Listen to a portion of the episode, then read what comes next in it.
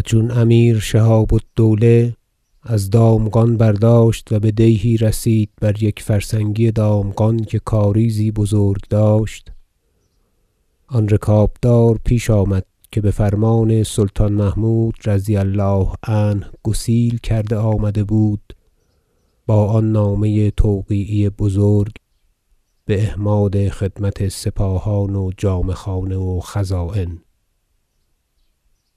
و آن ملطفه های خرد بمقدمان لشکر و پسر کاکو و دیگران که فرزندم عاق است چنانکه پیش ازین بازنموده ام رکابدار پیاده شد و زمین بوسه داد و آن نامه بزرگ از بر قبا بیرون کرد و پیش داشت. امیر رضی الله عنه اسب بداشت و حاجبی نامه بستد و بدو داد و خواندن گرفت. چون بپایان آمد رکابدار را گفت پنج و شش ماه شد تا این نامه نبشتند. کجا مانده بودی و سبب دیر آمدن تو چه بود؟ گفت زندگانی خداوند دراز باد. چون از بغلان بنده برفت سوی بلخ نالان شد و مدتی ببلخ بماند. چون بسرخس رسید سپاه سالار خراسان حاجب غازی آنجا بود و خبر آمد که سلطان محمود فرمان یافت.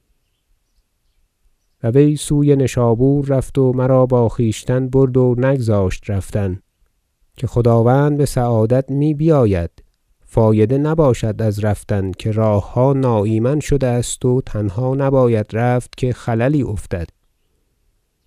چون نامه رسید سوی او که خداوند از ری حرکت کرد دستوری داد تا بیامدم و راه از نشابور تا اینجا سخت آشفته است. نیک احتیاط کردم تا بتوانستم آمد. امیر گفت آن ملطفه های خرد که بونصر مشکان ترا داد و گفت آن را سخت پوشیده باید داشت تا رسانیده آید کجاست؟ گفت من دارم. و زین فروگرفت و میان نمد باز کرد و ملطفه ها در موم گرفته بیرون کرد. و پس آن را از میان موم بیرون گرفت. امیر رضی الله عنه بوسهل زوزنی را گفت بستان. بوسهل آن را بستد.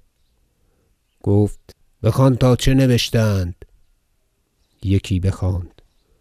گفت هم از آن بابت است که خداوند می گفت و دیگری بخواند و بنگریست. همان بود. گفت همه بر یک نسخت است. امیر یکی بستد و بخواند و گفت بعینه همچنین بمن از بغلان نبشته بودند که مضمون این ملطفه ها چیست؟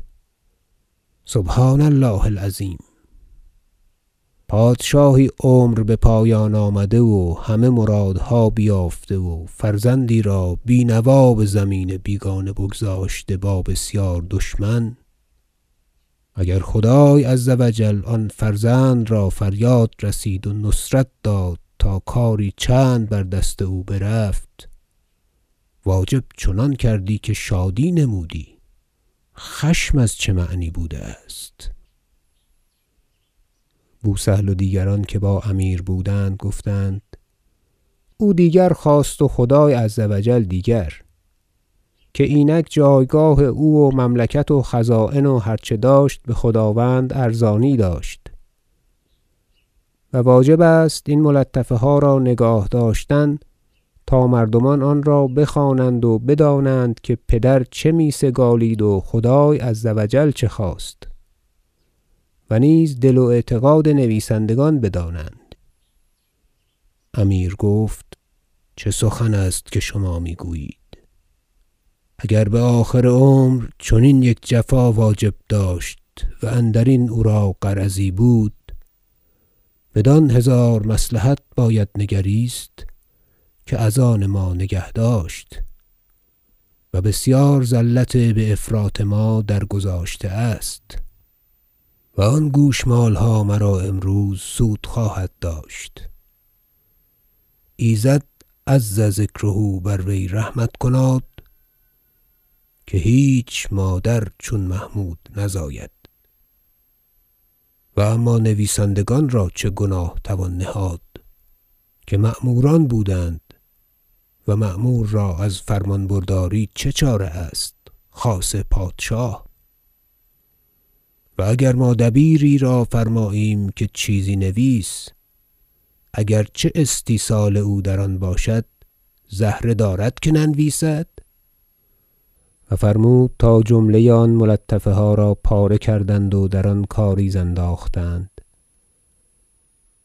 و اسب براند و رکابدار را پنج هزار درم فرمود.